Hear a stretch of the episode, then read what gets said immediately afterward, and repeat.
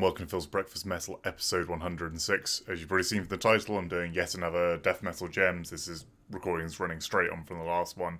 I decided to split them in half because there's no point giving out 20 recommendations for albums in one sitting because there's no way you'll um, you'll get to all of them. So yeah, um, because I'm not buying any new music this year as well, this will be like the last death metal gems I'll do for a while. I'm going to totally switch gears the next episode and do something a bit more um, sort of research heavy and going deeper on individual bands, maybe rather than um, sort of running for a load of different albums like this. But let's jump straight into it. You're probably familiar with the kind of format by now. I'm going to recommend a load of death metal albums, primarily from like the sort of mid to early 90s, maybe some crossing into the early 2000s, that I believe are somewhat undersung.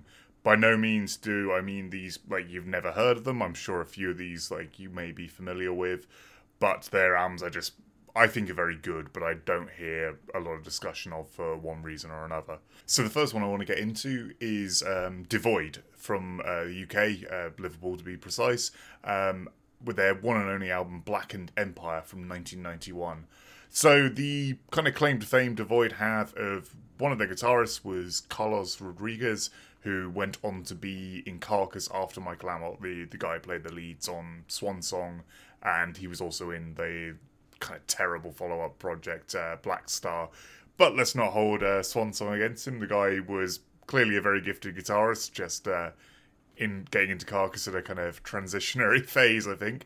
This is much earlier and sees him as a much less kind of accomplished musician. Much like if you look back at kind of Michael Amott in the Carnage days versus Carcass, I think this guy had yet to grow into his kind of um, real impressive lead chops. Like actually, Devoid's Blackened Empire is a very raw and rough affair. Like I think one of the many reasons it's kind of a lesser known album, despite the kind of really good songwriting, is it's just such a rough recording. It's um it's very heavy and in your face. There's a great sort of bass tone to it, but the the guitars are really kind of um, scratchy and and kind of um, I mean it's all tight. It just feels like a really bad capture, like like it just kind of washed out sound to it.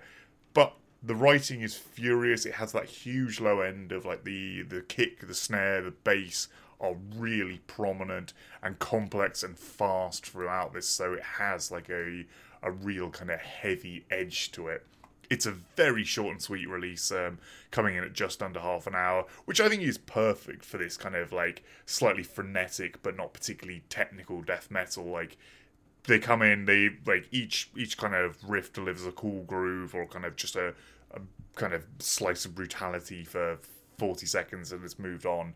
There's the odd lead, but um, the two guitarists really keep things kind of simple on that front. It's it's sort of brief sections of melodicism, a lot of the time just playing the same repeating pattern and adding like a harmony to it, which sounds great, and it's it's a nice change from um, like everything else going on. Like it's it's the one kind of um, sort of more melodic hook, but it's yes, certainly not as fancy as you'd expect for someone who went on to play on Swan Song.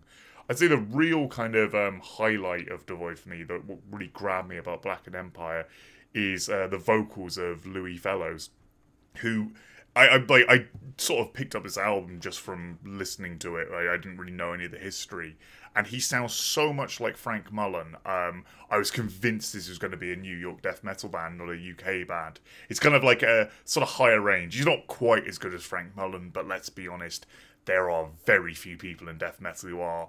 But if your vocals are evocative of his style, you're adding some serious power and brutality to this music. And it's not a brutal death metal album by any any regard. This is certainly pre the suffocation influence. I, I think these these guys really are taking more from kind of those early like obituary and cannibal corpse records than they are like the, the slightly later New York scene. But there's just a huge amount of charm on this it does the usual thing um, that will automatically sell me on an older death metal record of having the bass loud and the bass being very well played and getting its own kind of position, adding its own kind of spin on things. Paul Craig does some fantastic work on this album. There's just loads of little bits he's adding in that just just add to the add to the riffs. And when he's not doing that, he's just syncing tightly with the kick drum and adding a real heft to it there is very few departures from what you would expect on this release. The only kind of interesting sort of turns on this is uh, Live Through My Pain, which I'd say is probably for me the highlight of the album, does have more of a slow paced bit in the middle where where there's a bit more experimentation and Defiance has a cool kind of clean tone guitar outro that actually introduces like a cool bit of groove and a little build up for the final minute. It's just a, a sweet way to end an album. It just just that one last little change to uh to keep you keep you paying attention right to the dying seconds. Not a huge amount more than that to say on this as it's yeah as i say 29 minute release that uh somewhat uh, let down by a, a, bit of a rough production. But actually i think revisiting now it's got a huge charm to it. Like it, it does sound quite unique for that. It's quite easy to pick up as well. Um it's one of many I've got in recent years of Dark Blasphemy Records, whose Bandcamp I would highly advise anyone go and visit. They they've got an amazing collection of um, of old death metal. I've brought them up many times before um, on, on, the podcast. Like they've produced, yeah, they've put out a lot of collections that have um, ended up in the death metal gems. Weirdly, it's um, it's now they've they sort of titled it "Return to the Void: The Complete Works of of Devoid," and they've included the the sort of promo tape they did after this and the demo they did before.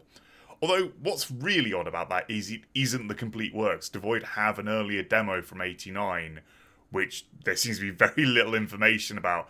But because it's a UK band in '89, I kind of love to hear that demo because I think that might be sort of like that real gnarly punky grind, you know, that that sort of like napalm death at the scum era kind of thing is what I'm expecting, particularly from the the, the pen drawn, uh, very cartoony uh, cover the cassette has. So yeah, it's a shame. It's a shame they weren't able to get access to that. But it, you know, you never know. It might be one of those things that is completely lost to time.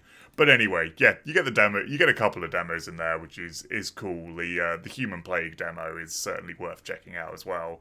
But mainly, there's somewhere you can go on Bandcamp to pick up Blackened Empire, and I highly advise it because yeah, it's a really solid release.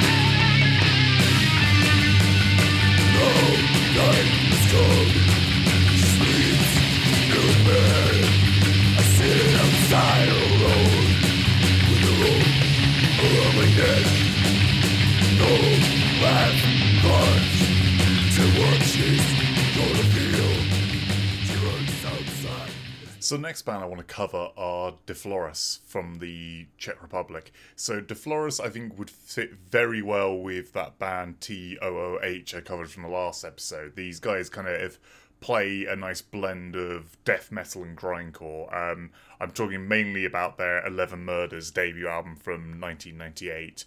Uh, but they, they were a band who, I think, apparently still active. They sort of um, have like a relatively big output. You've got three full length albums, like latest one of which came out in uh, 2014. But like we're clearly making a bit of a, a, dent in the scene early on. Like releasing one of their earliest releases is an EP that they split half and half with Ingrowing. Um, Ingrowing, put out the EP, perverted look at the world, and uh, they joint released that with De Flores is um, Dreams of Serial Killers, which actually, so the the album I've got is a um, a kind of um, compilation of that EP and this album, and I think that EP is probably the stronger release.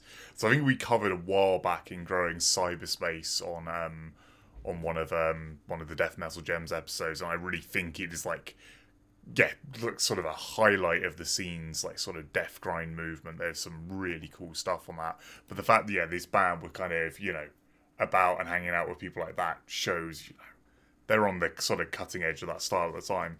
Although God knows how popular sort of death grind still was in '98 when Eleven Murders came out.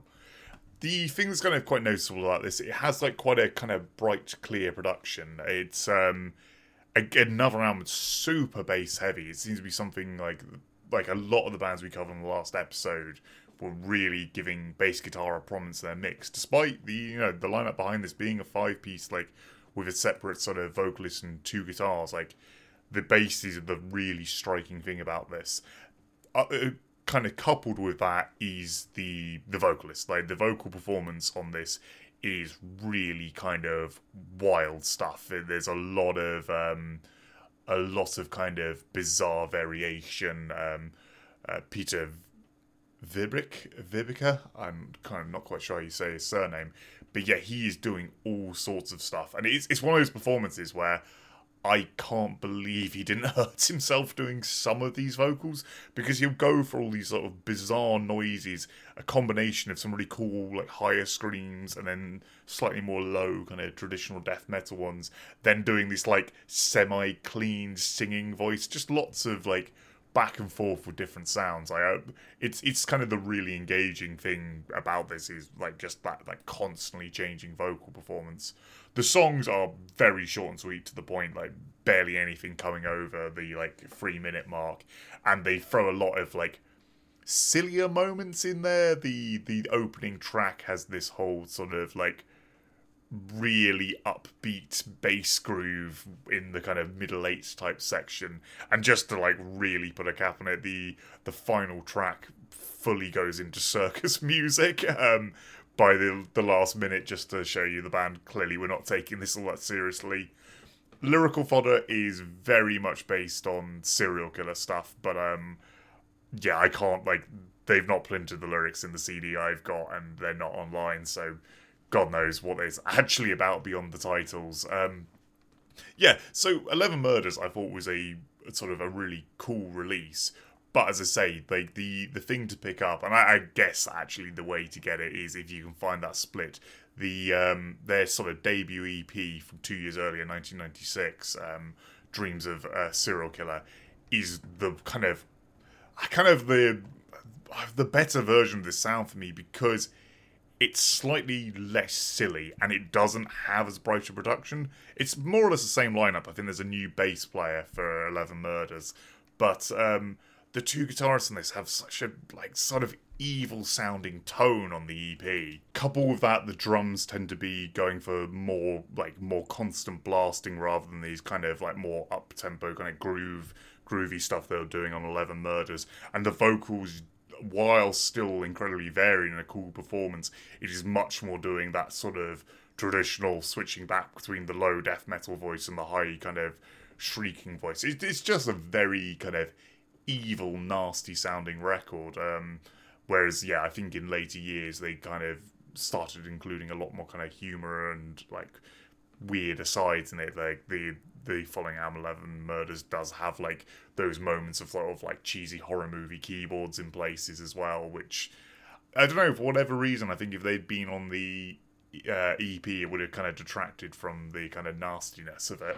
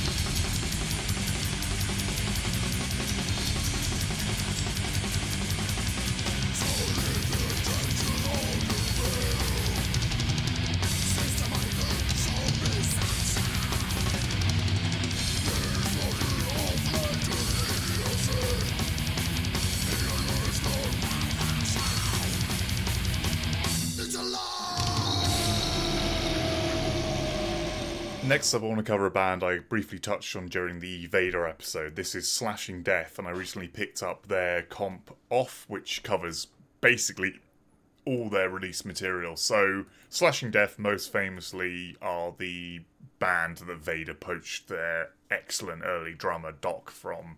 Um, they were active. Kind of, I think they went on a little longer, but oh, apparently they reactivated. But I don't quite know what that means. But like realistically, their releases are known between 1988 and 1990. So very early days of, of the death metal scene. Um, and they are playing this kind of very punk inspired, sort of heavy thrash proto death kind of yeah, mixing that kind of punk edge of thrash with with death ending up at essentially kind of like a death grind sound. Um, but a very raw early version of Death Grind. I mean, through their entire discography, like you know, they've put out about eighteen songs. Barely any of them are over two minutes. They are all these kind of very quick, sort of two riff blast fests. Um, particularly their final demo, um, "Kill Me Because I Can't Stop," uh, has some amazingly short to the point song. I think it's about eight tracks. They're all about a minute and a half, and there where you really start to showcase just kind of what a powerhouse of a drummer Doc is. Like his double kick work, even at this kind of incredibly young age, is furious and aggressive. Um, like say that early Napalm Death, it was recorded as a power trio, so we got guitarist, vocalist, bass player, and drummer. Vocalist Sippis um, has this kind of I'd say like very heavier end of thrash inspired growl. It's kind of it's not quite a full sort of death grunting noise. It's um it is a bit more kind of harsh and raspy than that. But honestly, the the mix of this um this this demo is is so much that he's kind of quite down in it. Like um Doc is utterly dominating the mix, which is kind of what you want. I mean, for me, he's certainly the reason I went back to check this out. Uh, and I think, it, much like I was saying in that Vader episode, all these recordings are that kind of thing where they were able to just like book like a day of studio time. So this the reason Doc's probably so dominating that sound is it's probably because all the guitars are recorded in that one room with the drummer, and a powerhouse like that is gonna drown those out unless they are very well mic'd up, which almost certainly it wouldn't be because I can't believe in like 89 or 90 when they were recording this stuff people in the studio had any idea what they were doing with it. With the the older demos, um, irrevocably and with no hope has got some interesting moments on it. It's slightly longer songs as well, so they get into territory of stringing more riffs together, and it's a bit of a slower pace. And you can kind of see the improvement in Doc's drumming between these two albums. Like that second release is it's fairly sloppy to be honest, and is he's not showing off the skills he would have like a year later and the the demo one, um, the deathly uh, ceremonic, is a hard listen. It feels like it's more or less a live tape, which I mean, it, it's interesting for that kind of point in time, but it's just such a kind of washed out mess. Like it is quite hard to sort of pick the songs out of this. The, the reason to get the, the slashing death comp is for Kill Me because I can't stop. That demo is genuinely like a fantastic nine minutes of music. Like just a real brutal, in your face kind of punk death grind sound, and it shows like the the real early days of um, of the kind of death metal scene coming out of Poland. I think there was a lot of other bands in this kind of vein doing this kind of thing,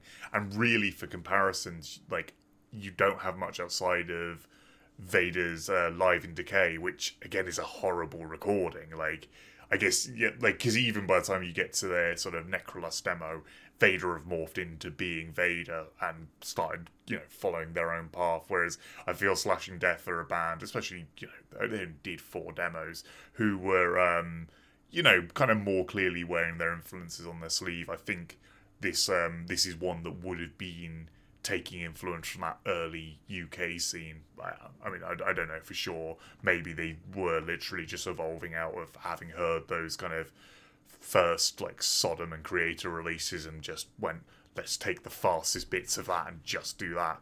But that's more or less the sound of Slashing Death.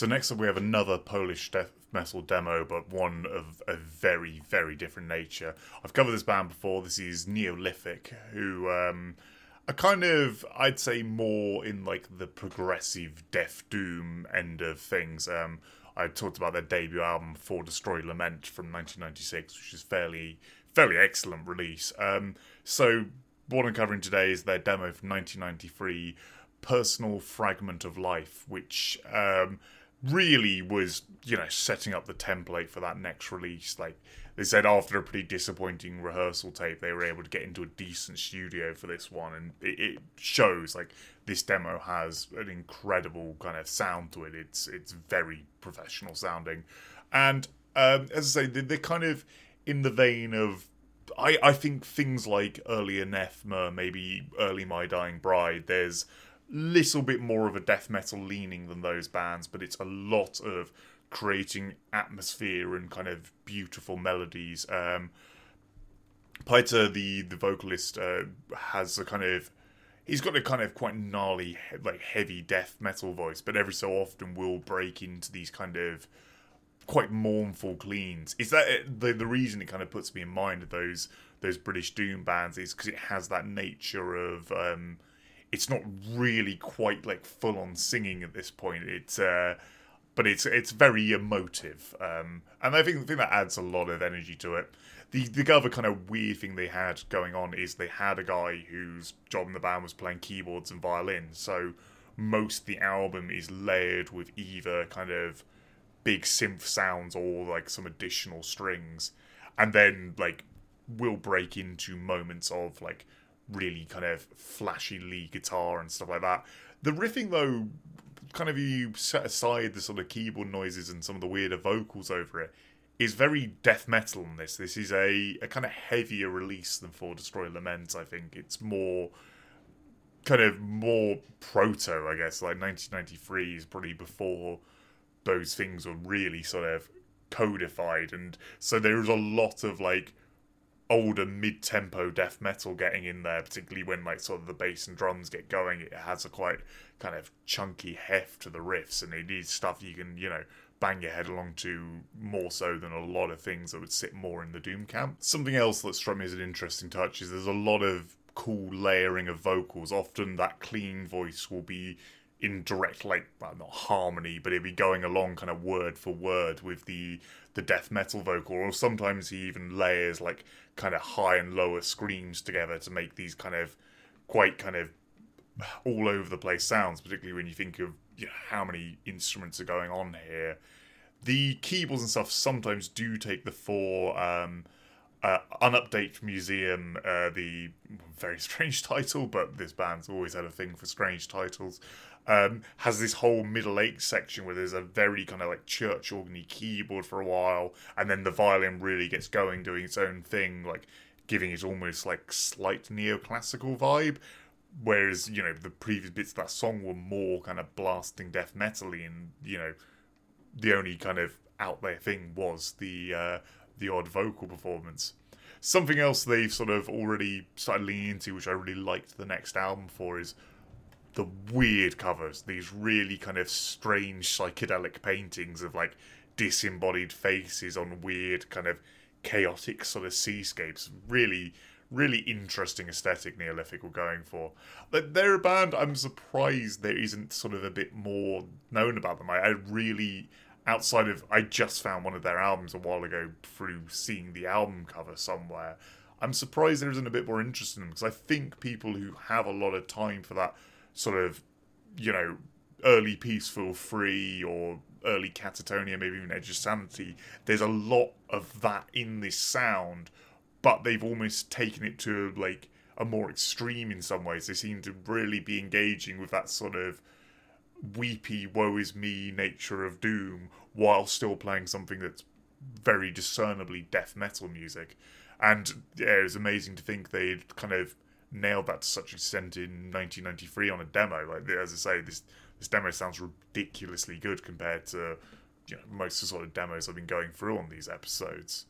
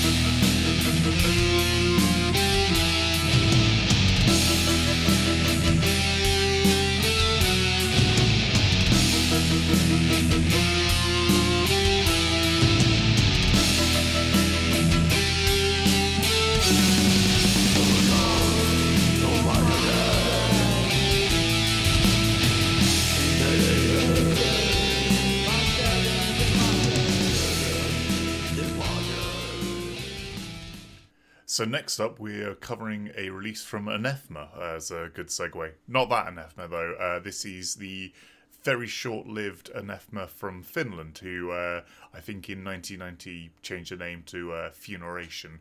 Or, actually, maybe they changed the name to Funeration, then Anathema, then back to Funeration.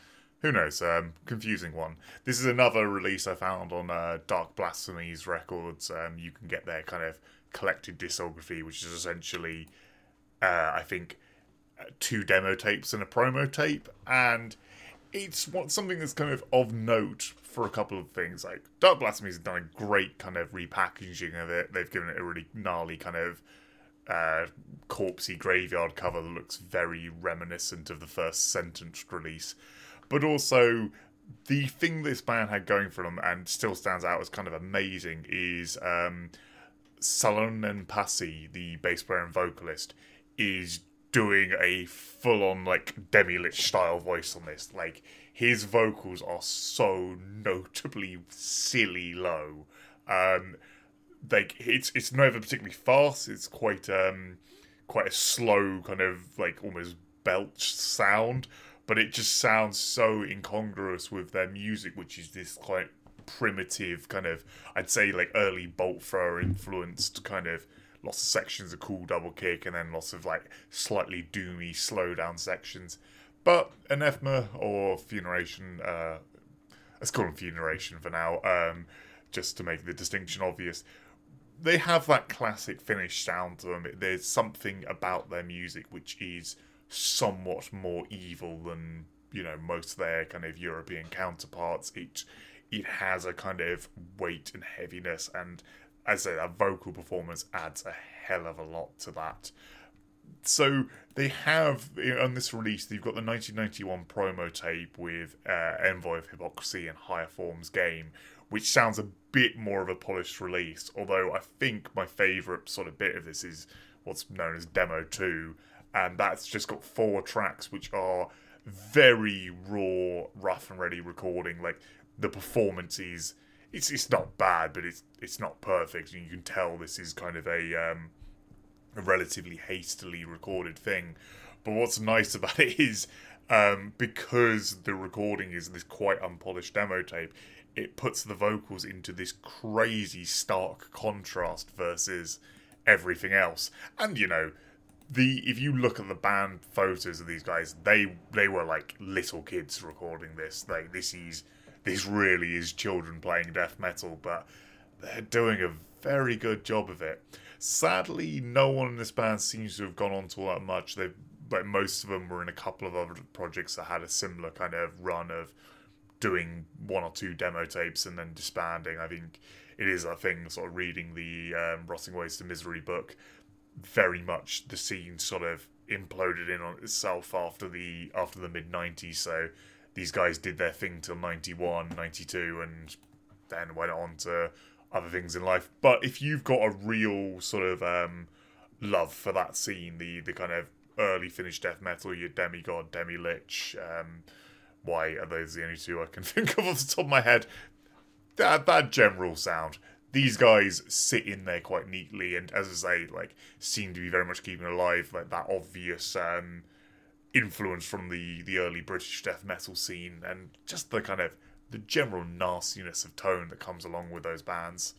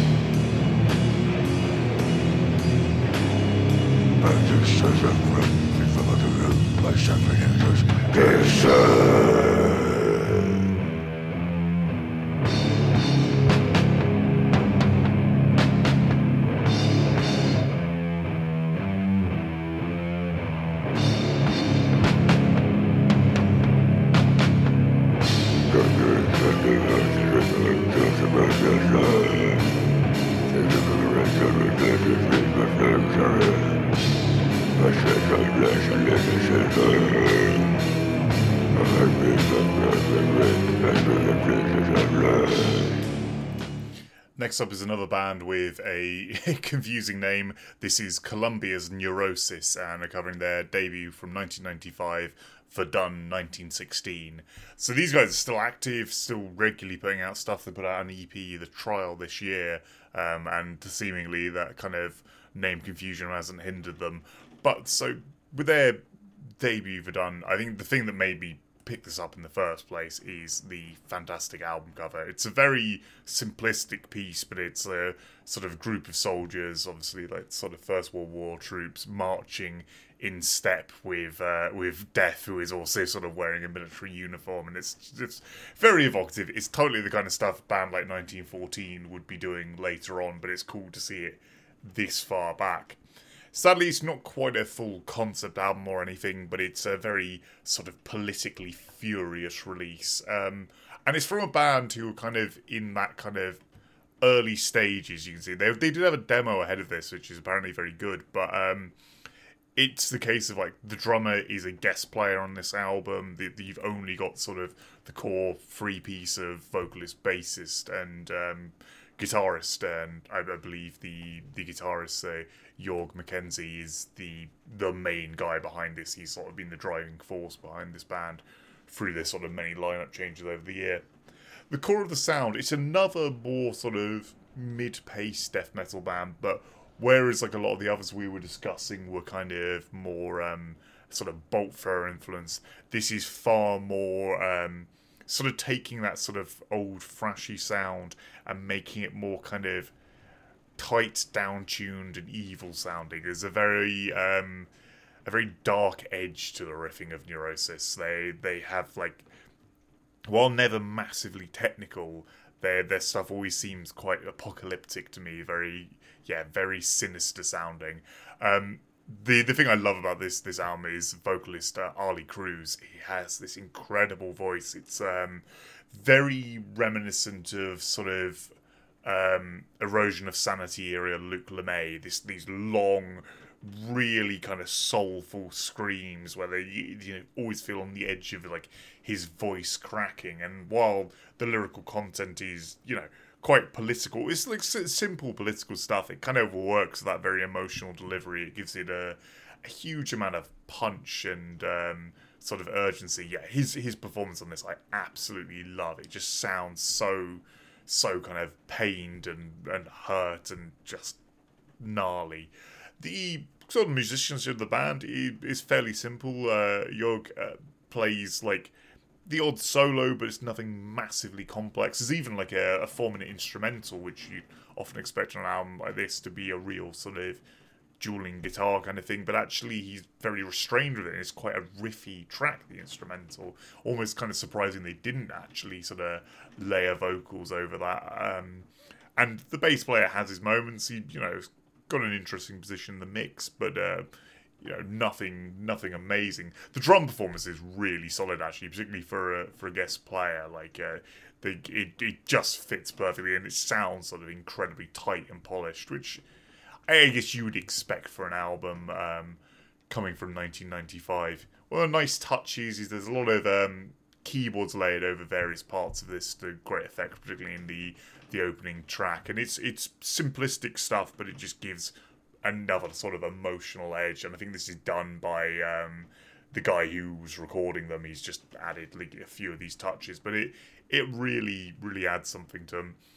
The only sort of frustration I have with the mix of Verdun is that the snare is this abs like sounds like a fucking gun going off. It's this huge, re- really piercing, quite pingy kind of noise, um, and it somewhat drowns out all the toms. Like the, there's a lot of interesting fills on this that you really have to listen for. Like they're not front and center by any degree, um, and you know it's it's a frustration. But you know, debut release from a band, there's always going to be slight mistakes in the in the mix like that, and and it doesn't really detract beyond kind of wanting to hear more of the drum performance. While they are hardly the first that kind of World War One aesthetic, I think the way they've presented it on this album does really work well for them, and it's something I think we'll see bands go a lot more into in the future. But um, that kind of anti-war thing, I mean, it's always there in thrash, and it's clearly the genre that Neurosis has taken primary influence from. But I think just by virtue of how sort of extreme their sound is, how harsh the vocals is, I would cr- classify this as still a death metal release. But if you do want that really darker end of thrash, if you're someone who who does love the kind of um, persecution mania era Sodom that kind of thing, but would like to hear that in a more polished, refined setting, Neurosis are a great example of that. Um, the like the the mix other than like yeah being a little frustrating on the drums actually sounds amazing. Like and it is that that nicety of these albums that were coming out in 1995 people knew how to make this stuff sound good and this this does sound like really sort of polished and well done for a debut. And as I say taking that kind of gnarlier end of thrash and putting it to kind of its most extreme There's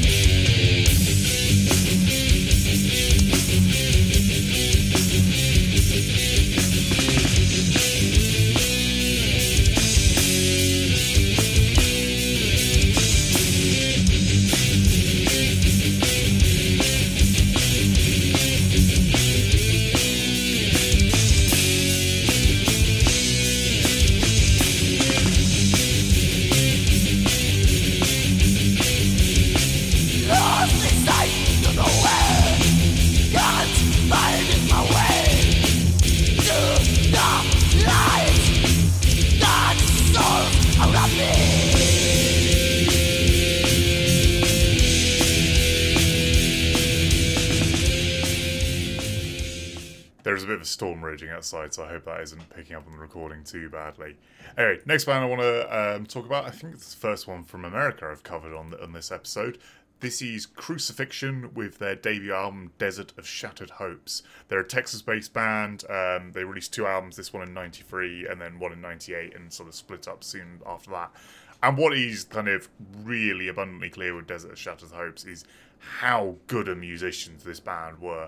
This album fucking shreds. Like, the four guys on it do not have much of a history um, outside the band, as far as I can tell. They they have one demo before this. They've I think if you you get this, you can pick this up on Bandcamp now. It's kind of a collection with that demo, um, and they just come to this debut as absolute bloody master musicians.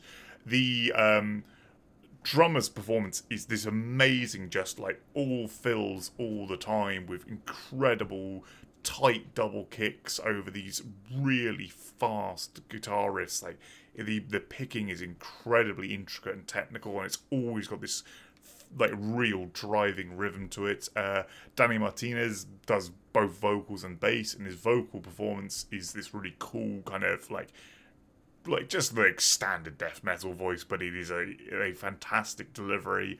And whenever like whenever he's doing that, the bass is a bit more simplistic, but when he's not doing vocals, the bass gets in there with some interesting stuff. I believe it's fretless. It's got that kind of weird resonance to it, and his kind of his vocals have a real like nasty low gravel that, that I think really cuts through well. The album sounds great, although it's not recorded like at a studio I'm particularly familiar with. Like the guy who's sort of credited with um, sort of engineering it like, doesn't have a lot to his name, but like what he's done sounds absolutely brilliant on this. The um, the kind of real standout thing as well is uh, Armando Mata, the guitarist on this, like the lead guitarist on this, There's specified lead and rhythm, can play some incredible solos. Like the the solos on this are real face melters. He gets into the territory of like really quick sweep picking. Like it's they they're fast, but they're very melodic and charming, and like a lot of the times they are kind of like the highlight of these songs. But these two guitarists are just such kind of master players. Like so many of these riffs are just absolutely brilliant. It's it's only about thirty five minutes long this album, and there isn't a, a dull moment on it. There's so many kind of just great to the point death metal songs that then erupt into these really flashy but still still tasteful solos. I mean, I don't know if you can do loads of sweeps in a row, maybe that isn't tasteful anymore, but I really like them, and it doesn't quite get into like some of the realm of something like um, oh, what's the band I'm thinking of? Had to stop and look it up. It was Catacomb, uh, the band I was thinking of, where it's like they've just layered the entire album with sweeps. Like this, they are more tastefully deployed than that. Um, despite that, I mean, that Catacomb's uh, debut release is absolutely brilliant as well. But yeah, Crucifixion like really are onto something quite incredible here because it's '93, so we you know we're well past the the sort of age of morbid angel and death getting like hyper complex this is you know at the same time as you know atheist at like their their kind of peak and all that so I mean, they are competing with other really technically gifted bands, but it's it's kind of interesting. This one, somewhat, at least from my perspective, is to fall by the wayside because it's very, very well put together. Um, I mean, maybe it's not quite as technically ambitious as those bands I've I've mentioned, but there is certainly a kind of level of expertise and like pulling off what they set out to do to quite a high degree. I guess the thing they have different to those bands is this does sit more in that kind of 4 4 realm of just very, very fast, intricate riffing that does feel, you know, like a logical extension from thrash metal and the like. But it is just so good. I really, really love this album. It's one I'm sort of struggling to describe in great detail because it, what it is is just if you picture fast death metal from the 90s, it sounds like that and then the solos are really great and kind of like melodic over that. It's just a really well executed album. Yeah, I'd highly recommend if if you have time for that kind of um, yeah sort of early '90s death metal scene. Crucifixion is one certainly not to overlook. Um, yeah, so Desert of Shattered Hopes is the debut I'm talking about. The cover's a bit ridiculous, but it it's not offensively bad. It still has a kind of like nice artistic feel, even if the the concept was completely stupid of like this sort of angel and devil tied to two crucifixes, and the image has been like kind of copy and pasted upside down above it. I am sure there's some some sort of meaning there, but um, I don't know exactly what they're going for. As I say, actually, you can get this with their 91 demo, A Cold Sea of Horror, which is. It's a very good demo, and I think if I'd come across it in absence of any other context, I would have loved it but you can see very much how it's sort of the build up to this album.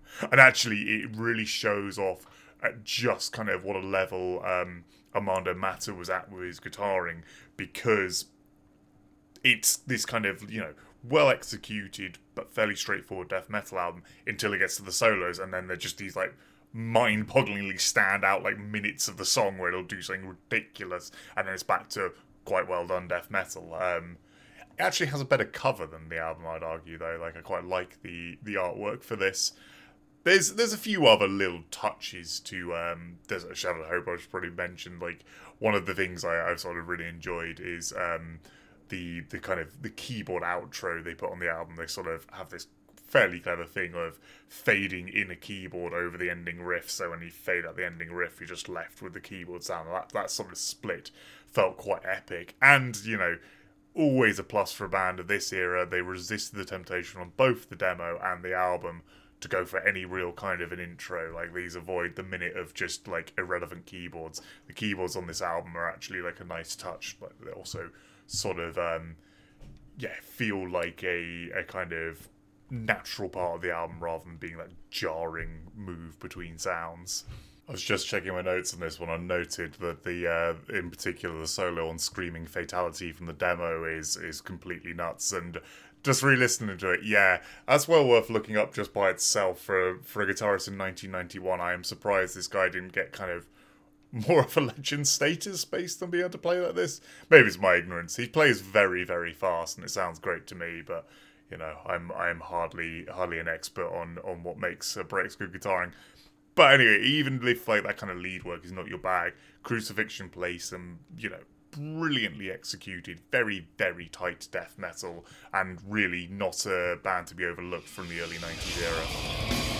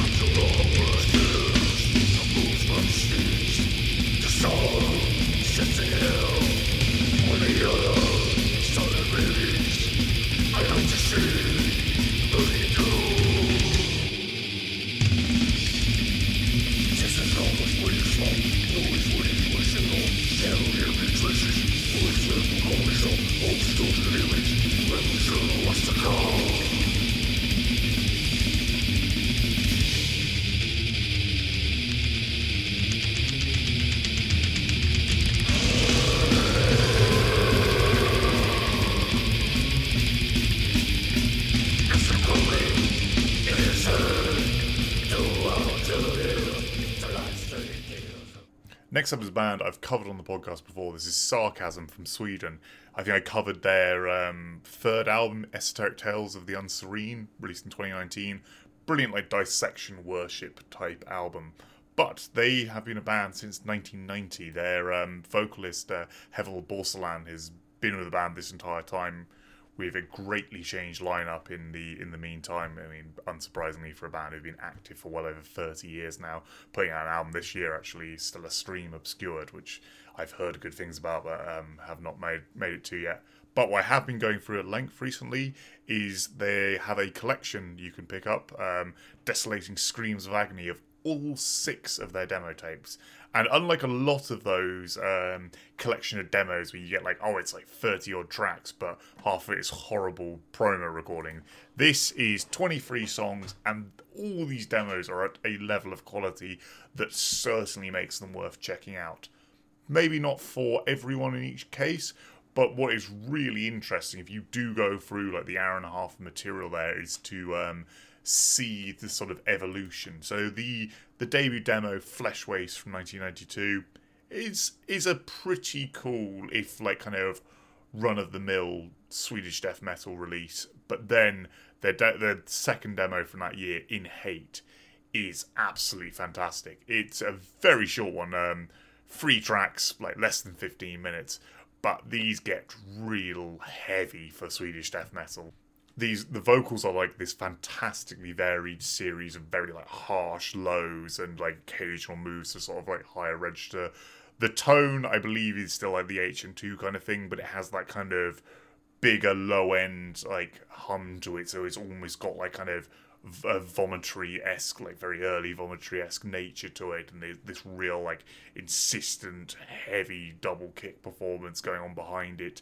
There's moves into like the entombed esque atmosphere, particularly early entomb I'm referring to here, when like sort of the leads come in and it gets a bit more kind of dark and mysterious, whereas previously, essentially, this album is just well, this demo is just very, very brutal.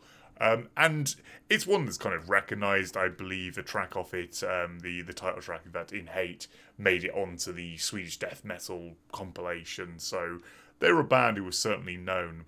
What's really interesting with this, though, is so we have a great, like I'd say, real essential to pick up uh, Swedish death metal demo in the form of In Hate, particularly if you're into that kind of style. But the band, over the course of a very short period of time, would start evolving quite a lot. They put out a third demo this year. I have no idea how they managed to keep this active. It's, as I say, it's like essentially putting out 10 songs a year. Soul Enchantment. And Soul Enchantment is a little disappointing because although the song's structures are still great, there's it lacks the sort of heaviness of In Hate. It doesn't have that kind of bite to it. But then 1993, with basically exactly the same lineup, they put out another demo, uh, Dark, which is a two-track, like eight-minute long thing, and a complete direction change. The cover is a picture of Pinhead, which is I don't know, demo material. You can um, you can kind of forgive that, but the band have made the essentially overnight have made that change. They have become what they would later be of a very proto form of that sort of dissectiony, very melody driven uh, kind of black metal, or at least in their case, like sort of a, a black and death metal sound. The vocals are switched to a higher register. The drumming is kind of just this furious blast throughout.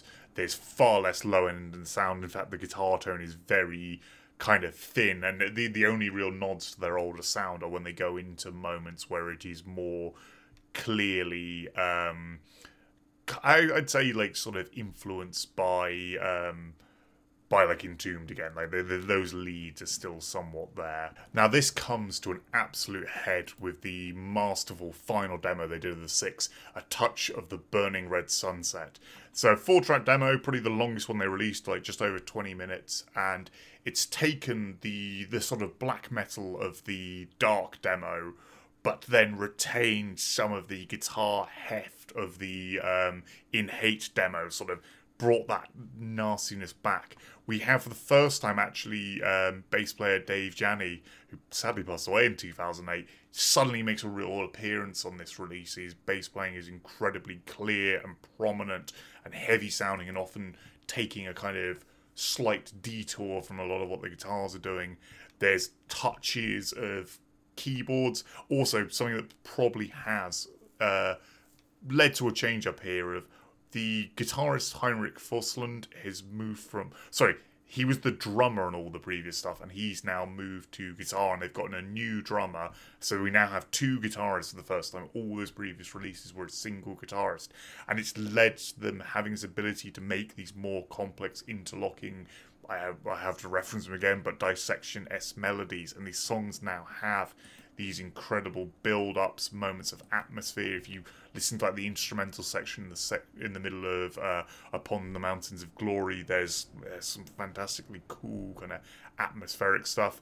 Also, we hear a new version of "Through of Gold" off the previous demo, where they've re-recorded it and just made it significantly like more epic. Uh, you know, it's it's a full minute longer than the original version and yeah, there's there's just a great sense of kind of melody, but it's always got that kind of dark, frostbitten, um, like older dissection sound to it. And I mean, these guys are relatively contemporary to them. Um, Heaven, uh, uh, Heval, sorry, his vocal performance is fantastic on this. He's he's sort of slunk back a bit from that like full on black metal he was doing on the previous one and has gone for a slightly of clearer delivery but he, he's just an absolutely fantastic vocalist and as sort of the mastermind of this project it really makes like a great front person for it.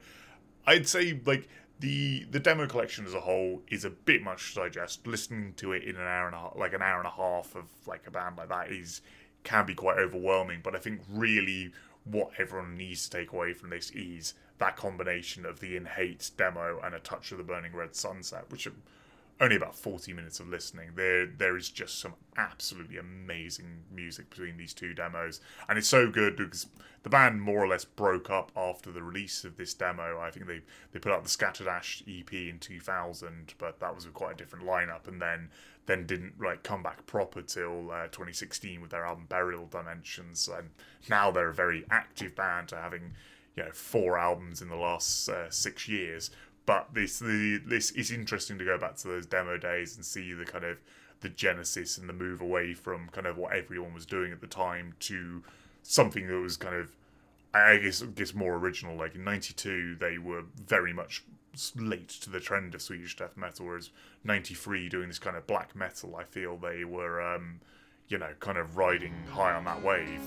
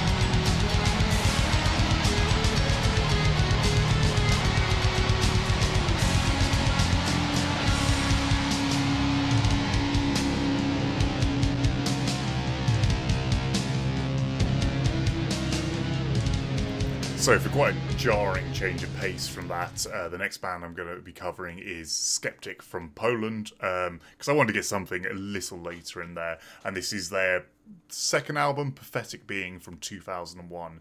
So, Sceptic are an interesting one to go back to at this point because it's from that, like, it's a tech death album from that era before tech death was really sort of codified. So it's long removed from the kind of music of you know atheist cynic that kind of stuff from the earlier era and it's but it's pre like epitaph it's pre that 2004 2005 explosion of uh, of shredding tech death the reason i'm aware of sceptic is because of uh, guitarist uh, Jacek Hiro who um, was part of Dies Irae with with Doc, who we mentioned earlier, along with a couple of the other guys who were sort of regular players in Vader, and he was always the kind of really flashy lead guitarist in that, and. Uh, Sceptic like have some of that in their music. He, he certainly does use this band to sort of, you know, every song has a somewhat flashy solo in there for him. But um, it's not primarily built around this. This is, you know, first and foremost, just a very fast, heavy death metal record.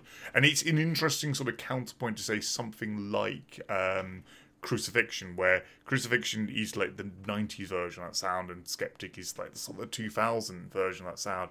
Which does mean we've got like heavily triggered drums, like very, very loud kicks. Um, but something that I think that helps negate that sound being too overpowering is an excellent bass performance from uh, Paul Kolasa, who does this great like loads of like slap bass and really kind of intense fast stuff like but like particularly the slap stuff comes across because it's such a a punch of a sound. It, it has that kind of intensity and almost like a percussive nature to it. So that's got a huge energy in there. I mean, it's a very solid capture of the guitars, obviously, by 2000. That's kind of a almost given.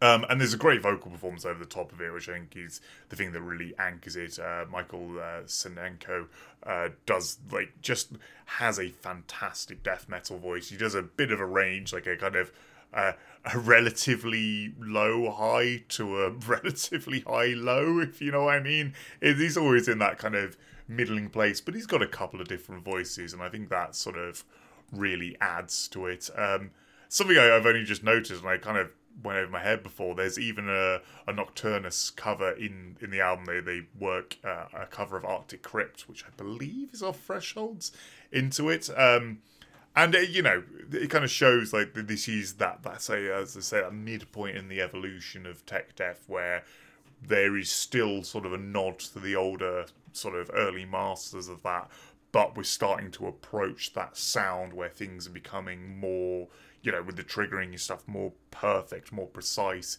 We have a very over the top um, lime green photoshopped album cover. Um, and I think as well with the, the name of the band, we're getting to that kind of weirder realm sort of tech death would go into with the the lyrics moving away from like the arcane rituals and and gory stuff to getting into sort of slightly philosophical sounds. That's something I, I mean, obviously, death are kind of the ground zero for that, but I feel that was more of a a thing going forward with tech death. That sort of um, it uh, has often a slightly like kind of high minded nature to it. I mean, that's that's the impression I got anyway.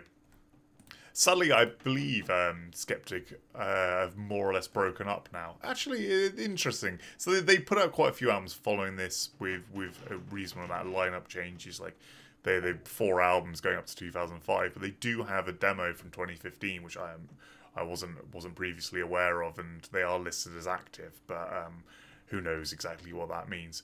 But yeah, this is one definitely worth going back to if you if you are a fan of, as I say, like the, the kind of Necrophagist type stuff this is kind of a nice proto midpoint between that and like the performances on this are are stunning. Like I, really love that bass work.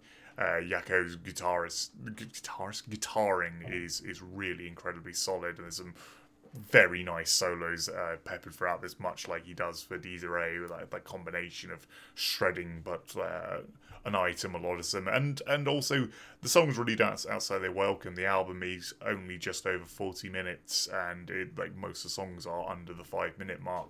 So despite their sort of technicality, they're kind of rooted in more traditional kind of verse chorus structures for the most part. It does let itself down by having an absolutely pointless one minute long intro, but as I say, with with death metal from the late nineties, early two thousands, that's totally par for the course. That's that's to be expected. Yeah, it's a really enjoyable one, but you be prepared for it. It has got that um, very triggered sound, so it will be quite at odds with a lot of what we covered so far on this episode. But I think it's interesting to look back at this now because you know it's over twenty years old. This is this is in many ways kind of as much an artifact as a lot of the the other albums we've covered. Um, yeah, I think that'll do for for this. Like that feels like enough enough to go through. There's about 10, 10 records there. Uh, I've got a few more, so I can do another one of these in the future. But as I say, I want to really switch gears for the next few episodes. I've got a few a few things in mind. Um, as I've mentioned on previous episodes, I'm still continuing my weird experiment of um, not getting into any new music this year. Like I'm trying to fully go through and learn my collection, and it is paying off so far. Stuff like uh, Crucifixion I picked up ages ago, never really listened to, and uh, you know, as soon as I put it on, absolutely kicking myself that I didn't didn't already know that album inside out. But do still go ahead and recommend me stuff. I'll just save it till next year. Um, and and let me know what you think of the, these episodes. I know these ones where I look back and not forever on. Like uh, like if you prefer I cover more up to date stuff, do let me know. You can get in touch at, at Breakfast Metal on Twitter, Phil's Breakfast Metal on Instagram, Facebook, or if you want to send a longer message, um, Phil's Breakfast Metal at gmail.com for emails. Um, I will try and respond to you within a couple of days if you do get in touch. But uh, yeah, if if not, um, I do apologise. I do try and stay on top of that stuff. Oh, and I haven't said in a while, but yeah, if you could leave some reviews of it, I know iTunes is a good place for that. But anywhere like that, yeah, it's very nice for my ego if you if you can. So anyway, thanks a lot for listening.